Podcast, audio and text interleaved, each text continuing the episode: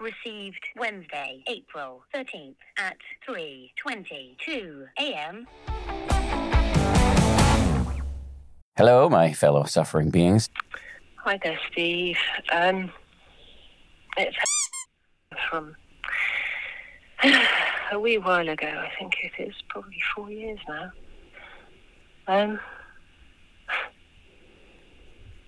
Yeah, I hope it's okay to leave a message on your voicemail at this hour, and I hope I haven't woken you up.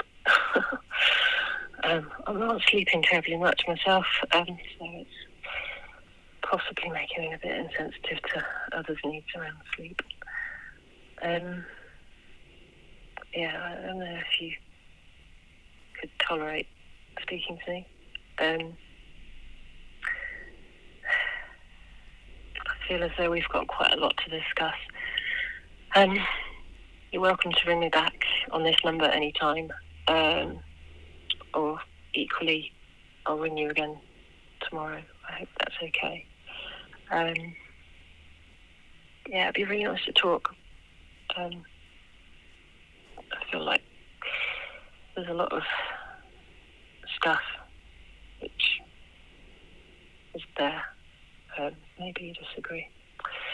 But yeah, anyway, I shall start waffling in the middle of the night.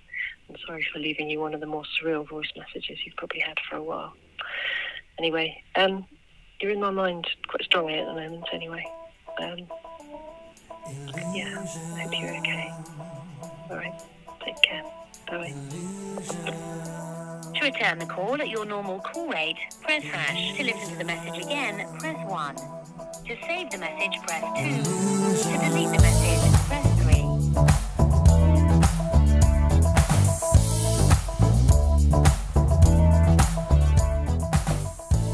3. The one thing I'd love to know about you, ... This is a hinge prompt, which is usually completed by some kind of inane dichotomy. The one thing I'd love to know about you is whether you put milk in your tea before or after. The one thing I'd love to know about you is if you're a gentleman who will hold the door open for me, but also give me a slap on the bottom when I walk through. The one thing I'd love to know about you is if you prefer dogs or cats. Do you wake up each day with a smile in your dial and a spring in your step? Do you prefer beaches or mountains? Pineapple on pizza? Wrong or delicious? I wish I was making those up, but those were all copied verbatim. Often it's just a single word completion of the sentence stem. Perhaps this is a sign of a bot at work, or maybe just an extreme form of lassitude on the part of the profile setter. There's a lot of that around too. The one thing I'd like to know about you is sandwich. The one thing I'd like to know about you is champagne. The one thing I'd like to know about you is walk in the park, ? You get the idea. But here's the one thing I'd really like to know about you, dear listener. When you open your eyes to the now, which we call the beginning, although it has only really begun for us at that moment, do you see the day ahead as something that needs to be constructed, set up, sort of put together like an IKEA flat pack? Or does the day drop into your lap like a ripe apple detaching itself from the stem, warm from the sun and denotive of something delicious ahead, an ambrosial crunch, a sweet consummation?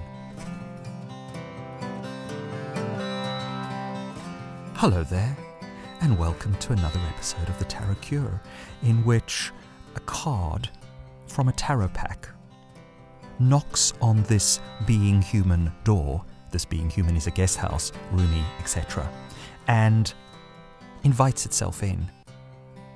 What to do, how to respond to this invited or uninvited guest. Maybe it doesn't really matter whether the guest came by our bidding or not. To everything turn, there is a season, turn. How does one cultivate goodwill towards oneself? You start off feeling connected to the ground and to the space around you. Because we live in such a dislocated condition, we don't feel we're connected to anything naturally. You know, you're connected to your job as long as they don't sack you. You're connected to your partner unless she leaves you. You're connected to something else because you're good enough. You're not naturally connected. You're not innately connected. You have to work to get connected. You have to be good to get connected. You have to be nice to get connected. Then you get the connections because of your efforts. And what's necessary is to realize the connection you don't have, that's a given. It's given. You do breathe. You do sit. You can sit on the ground. And you can just getting that and to feel you don't have to do anything apart from acknowledge and feel the sense of connection in your body. So you've got to get to your body. Hannah and I met about 5 years ago on Guardian Soulmates. I think my first message to her probably led on the palindromic nature of her name, which delightfully declares itself to be the same thing whether read forwards or back. She was, and still is, as far as I know, a clinical social worker who seemed somewhat surprised at how poor the mental health status often was of the highly functioning academics in the university town where she lives, who she also would see as clients. I invited her to check out with me the American-Iranian poet Kaveh Akbar, who was reading at the time with Rachel Long and Holly Singlehurst at the Poetry Café near Covent Garden. Kaveh is a real old-school poet, impassioned, chanting and swaying like an imam at his lectern, a truly electrifying performance and experience, more like going to a gig or stand-up comedy than the usual poetry folderol, which can often be quite dull. Poets reading their own work, sometimes a bit of a mixed bag. I remember very distinctly a poem called Vines, which was going to be in his forthcoming, which is now out, collection called Pilgrim Bell. The poem begins, "They're fat, wet vines creeping into my house, through the pipes and through the walls, gentle as blue flames, they curl into my living. I am present and useless, like a nose torn from a face and set in a bowl. When I saw God, I used the wrong pronouns. God bricked up my mouth hole. His fists were white as gold. There were roaches in my beard. Now I live like a widow. Every day a heave of knitting patterns and sex toys." And ends with these words, "I am lovely too. My body is hard and choked with juice like a plastic throat stuffed with real grapes. My turn-ons include Ovid and fake leather. My turn-offs have all been ushered into the basement. I'll drink to them and to any victory. The vines are all growing toward the foot of my bed. I am waiting for them to come under the covers. I am the only person still in this house. There is no one here to look away." That night, after the reading, Hannah revealed to me that we had already met before. Could I not recall? At some sort of conference a few years previously. I did not recall this meeting. And Hannah is quite distinctive looking. I'm sure I would not have forgotten her if we had met previously. I also hadn't been to any conferences or anything of that description for over a decade, so I suspected it might be a case of mistaken identity. But she was insistent. This other me, my doppelganger, and her had interacted in a way that had upset her. Maybe even enraged her, and she was surprised that I couldn't remember being myself, as surprised perhaps as I was. We saw each other a few times more after this, and apart from the doppelganger thing, I really liked her, and we had a lot in common, lots of shared values. But she wouldn't ever park or put to rest her illusion, or you might say, delusion, for want of a better word. So things couldn't really take root for us at a relational level. But every few years, Hannah gets in touch, perhaps when she's struggling in some way or maybe has broken up with someone and is now once more seeking some kind of connection or kindness, which supposedly I can deliver on. And we usually end up talking on the phone and having a bit of a catch-up.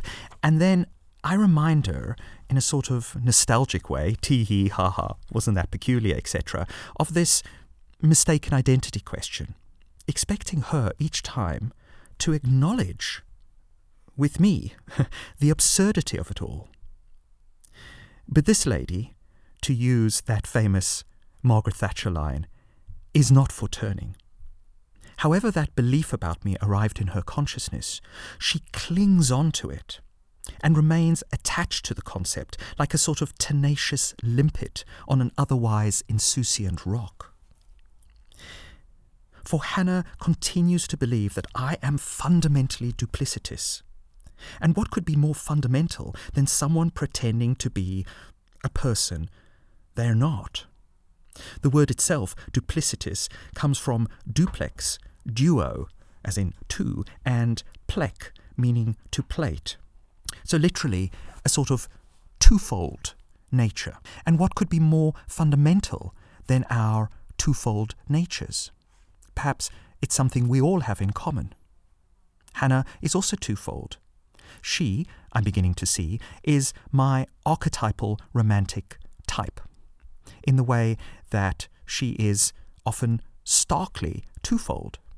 The one-fold revealing a self who is open, receptive, relational, caring, engaging, mentally flexible, and the second-fold, which comes about when any grit gets into those relational gears, and we are trying to talk about the grit.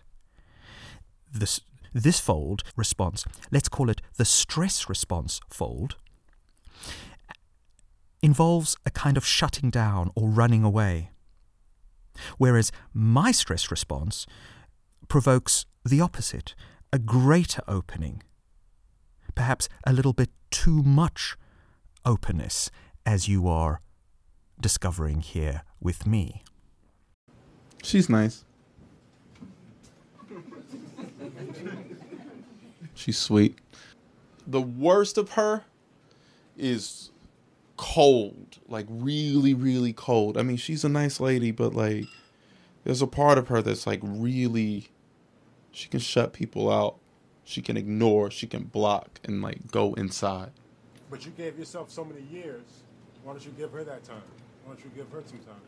I'd love to give her all the time in the world, you know? I don't know how much time it would take. I also just don't know if that's when people change. Like, They do. There's a part of my mom that's very, very cold. I know it because I have it. I can be that, you know. That's probably my last real secret is that I'm. People think I'm nice.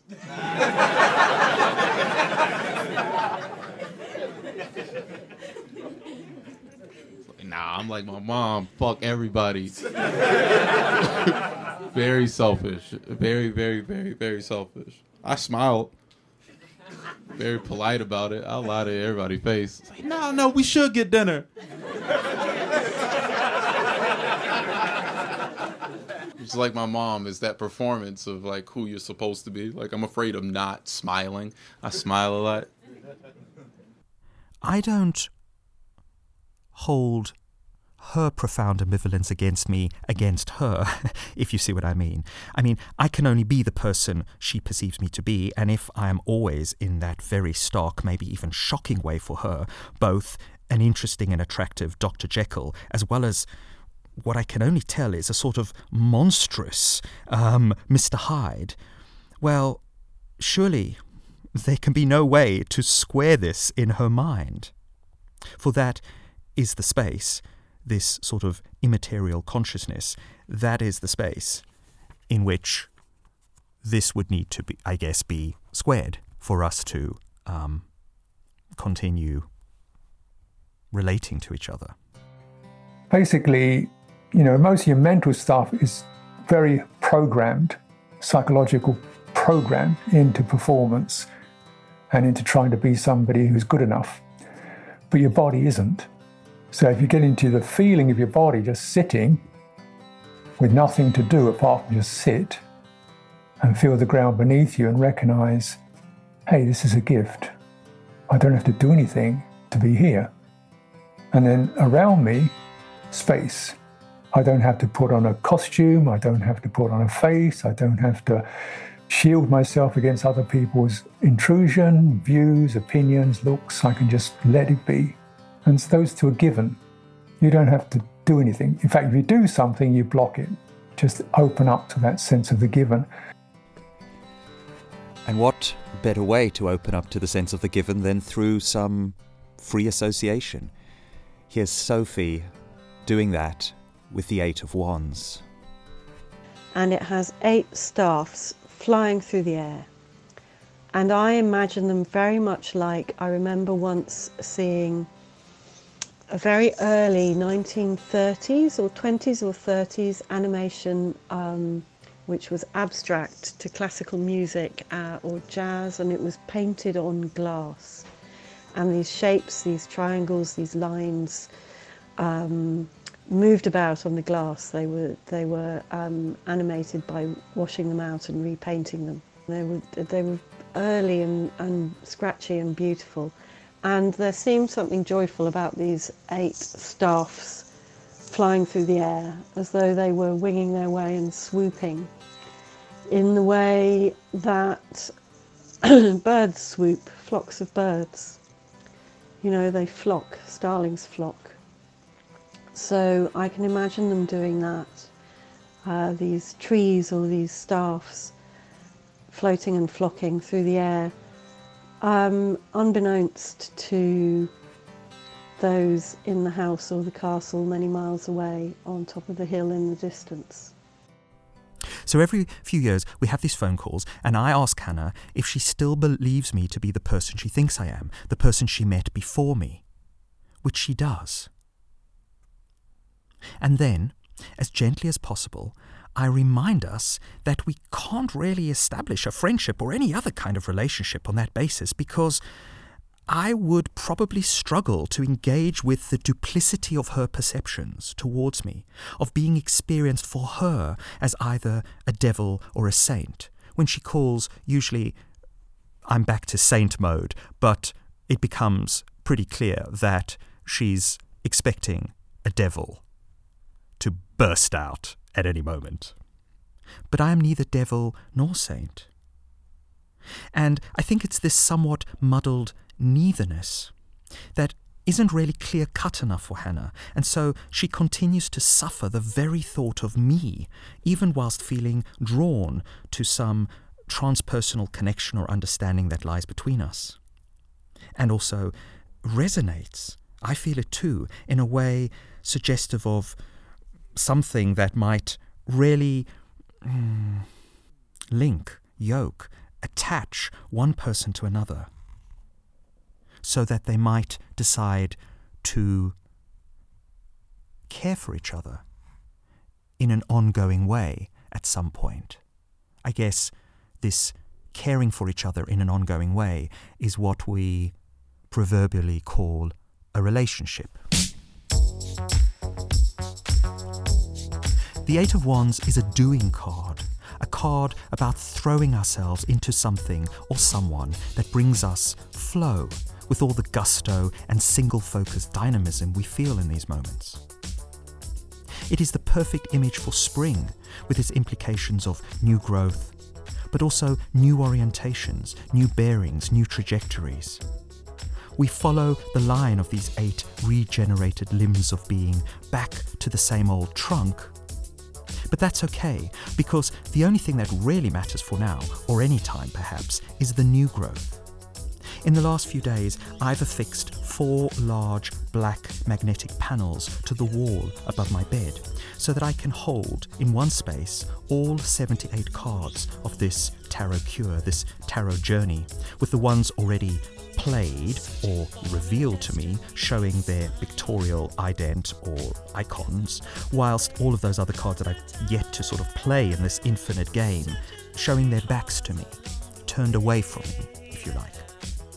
I think I'm doing this also to help me to make sure that I complete the project. And in order to do this, I find it helps to have something visual, almost like a huge advent calendar, each day hopefully waking up to something genuinely new and interesting to engage with, and even fall a little bit in love with, perhaps, in some non-romantic way.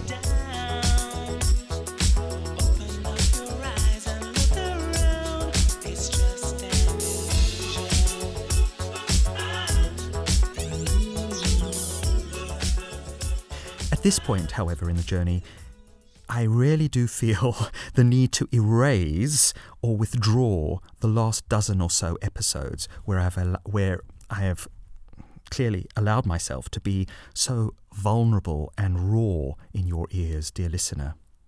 I actually feel quite ashamed about that middle-aged fool who clearly hasn't cracked the code of Eros, the code or the puzzle, and maybe never will. And also, this fool who has spent the last 3 months griping about his inability to crack the code, as well as blaming everyone else, including himself, for this deficiency. Maybe the Eight of Wands is also a card about drawing a line. Maybe even a whole bunch of lines, under a self or a question that is just going in circles, so that we might start going somewhere else. What are days for? The poet Philip Larkin once asked, giving himself and us an equally unadorned, straightforward answer. Days are where we live. They come, they wake us, time and time over. They are to be happy in. Where can we live but days? The question might equally be phrased as, what is life for? A life being in essence a collection of days filled in various ways. If days are envisaged almost as containers, like bottles holding wine or vinegar, or websites containing articles, or stomachs or intestines holding respectively food and waste matter, then our lives are, in some sense, an agglomeration or repository of these contained experiences. The wine store, the URL, the digestive system with all its quirks and peculiarities. Another way to phrase the question is, what are the interactions that fill our days for? Are they for anything? We often distinguish between these interactions, as we do for everything, as either good, bad, indifferent. And I think we often believe that we can sort of planogram our way through life, only having good and fulfilling interactions if possible, and as long as we do the planning right, sort of avoid all the other ones. And I guess at some level we can do this.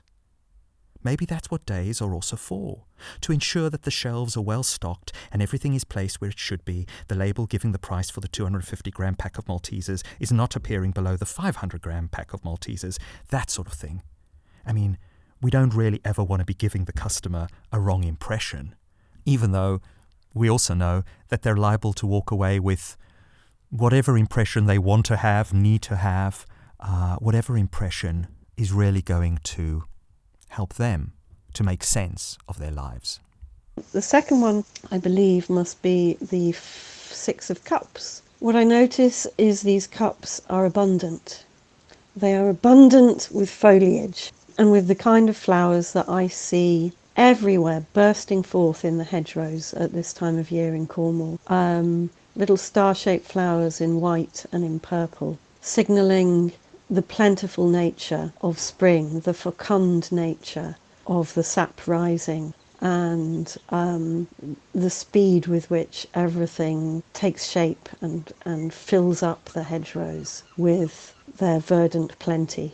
And so these cups are filled with plenty, a plenty born of nature, born of the cycles of nature, and the irrepressible, unstoppable renewal of nature. And one of these cups is being gifted by the red-hooded man, I believe, in the image, to the slightly smaller woman, and there seems something, she has her arms open, something very unguarded and open about this exchange of plenty, this gift of plenty, as though by giving you are not, you're giving, you're not selling, you're not doing without. Whatever you give, gets refilled organically by the abundance that is around you and flowing through you. So a real flow through of gifts, the giving of which gives energy to the giver, because the energy flows through you and it's being received with open arms. So my reading of this image is one of flow, one of bounty, one of replenishment, one of a lack of anxiety or fear about running out. Sitting on a hill overlooking Chorley Wood, enjoying the polyphonic spree of spring birds in the trees, and meditating on this card, the Six of Cups, which is a card of abundance, a card of abundant giving, a card of relationality, even if at times that vector might be skewered to one side or another. Apart from the figure retreating on the left, it looks like it's somebody dressed up to go to play Spear Carrier number 3 in William Shakespeare's King Henry the Fourth Part Two. Apart from that bloke, this really could be a little cottage somewhere out here in Chorley Wood, where I often go walking, so I could have passed a scene like this right out here in the wild. These archetypes are still alive. This card makes me think of a client of mine who is my oldest client in two ways. Oldest in that they are, even though they genuinely don't look it, they are 72, and this client has been speaking to me since they were 62. I suppose one factor that has been a prickly thing to work with in our connection is their worry that I may not love them. Not love them as in love them, but love them as you love something that is precious and dear and, in your eyes at least, one of a kind. That kind of love, a kind of valuing love. And I do love this person in this way. And I also have other complicated emotions that have wound their way through our sessions over the years, but have always enriched me. And this card came up in a session we did recently. And it seems to speak to that question we all ask. In your eyes, in the eyes where I want to matter, do I matter? Because, of course, we don't really care about mattering in the eyes of anyone, or even everyone, although some people do really care about mattering in the eyes of everyone. I think we want to matter in the eyes of the person we want to matter to. And there is something of the child to the parent there, right? Because ultimately the child wants to, but also needs to, has to, matter in the eyes of that parent in all sorts of ways. Maybe ways that maybe even exceed what a maternal animal really can give to its offspring. Because whatever it is, it's sort of ultimately a gift. And then thinking also about the Six of Cups and how it might be aligned in another way. I guess I maybe saw this card as a way to suffuse some of the warmth, some of the, red, bloody, beating heart warmth. The two figures almost make kind of a heart if you slightly squint and join the red parts. Might the card suggest a way of solving something which might seem like a koan, a real paradox, a real head-scratching, not who done it, but a sort of why done it. And that is, how is it possible that something that could be so rich and full and abundant could also be not enough, or also the very opposite of that? And maybe when we look at the card, we see that the abundance on the card is floral. The flowers that I planted seeds for at the beginning of March are now little seedlings, and in a few months' time they will be a blossoming. And if I'm very lucky, some of those blooms may last me into the end of summer. But wow, to think that there could be a flower that could take you from spring all the way through to the middle of winter, and then at that point wither and die. That's quite a special flower. And of course, when that flower has died, what is left in those cups other than some soil into which something else can be planted? And so the infinite game continues. I'm not sure I fully buy into that reading, but I do like the parity of thinking about how it might, in fact, maybe it is this way for a lot of people, to have a relationship where what is really good is incredibly abundant and nurturing, and what is not so good is hard and pointy, like the edges of those metallic cups. And sometimes you plant a seed thinking you're going to get a perennial, or at the very least a biennial, and you find out in the process that in fact it was really just a wonderful, a beautiful annual flower, like your begonias and celosias and chrysanthemums and your cosmos and dahlias and geraniums and larkspur and marigold and pansies and petunias and those wonderfully sort of frilly ranunculuses and the snapdragons and the sunflowers and zinnias and impatiens and sweet potato vine. And then it's amazing that pretty soon some quality of innate benevolence arises, because why shouldn't you? You know, the heart feels good when it's benevolent. If it can return to a natural state, the heart's nature is benevolent. It's getting to return to the natural state is the significant thing. So the heart state is naturally benevolent and empathic, sympathetic. Oh, how does it feel to be here? It's okay. Ah, enjoy. And then you can start. Can you remember when somebody was good to you? Oh, yeah. How did that feel? Oh, yeah. Do you remember when she gave you that? Oh, yeah, that was really sweet. That was very nice, yeah. Do you remember when they didn't do that, they forgave you for that? How was that? Oh, that was wonderful. You remember when you really lost it, you blew it all together, and somebody said, never mind, no problem. How did that feel? So you start catalyzing certain perceptions, or bring up the sense of being loved, not harmed, forgiven, accepted, and you start to linger in those. And so once you start to get the channels open and enjoy it, then it begins to open up, because it's natural. If this process was not natural, there would be no real awakening.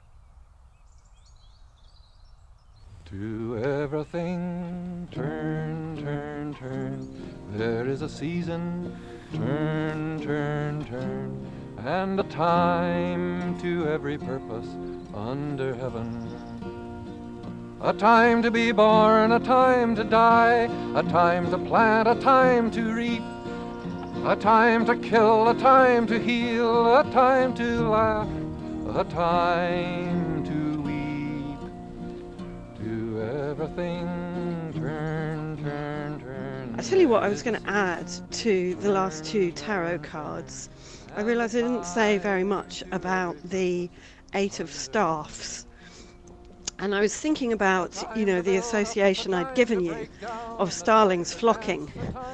And what I kind of think about starlings flocking is it looks so creative, and it looks as though it must feel great to be one of those starlings, making those shapes in the sky. And there's a sort of play and exuberance and energy about it, which, yeah, I don't know what the purpose of flocking is, really, other than because they can, and because it feels good, and because maybe that's the bit of energy they have left over before they go and roost for the evening. So yeah, I thought I'd offer you that as an association to my association.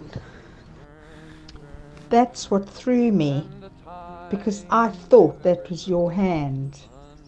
I just couldn't work. I knew it wasn't Natalia's. It's not. I imagine hers is long and thin. And it sort of felt like it was a today picture of you sitting in maxi resting. You're nuts. I mean, yeah, you know, wear a bracelet, wear something, but that is nuts. Get something nice, a brass one or a, I don't know, a black or something. On the other hand, what's wrong with pink, blue or lemon, of course. You're nuts. If I'd known that, you could have looked in my jewellery box. I've had so many. Probably got some still you can look at if you like them. Funny. And the time to every purpose under heaven.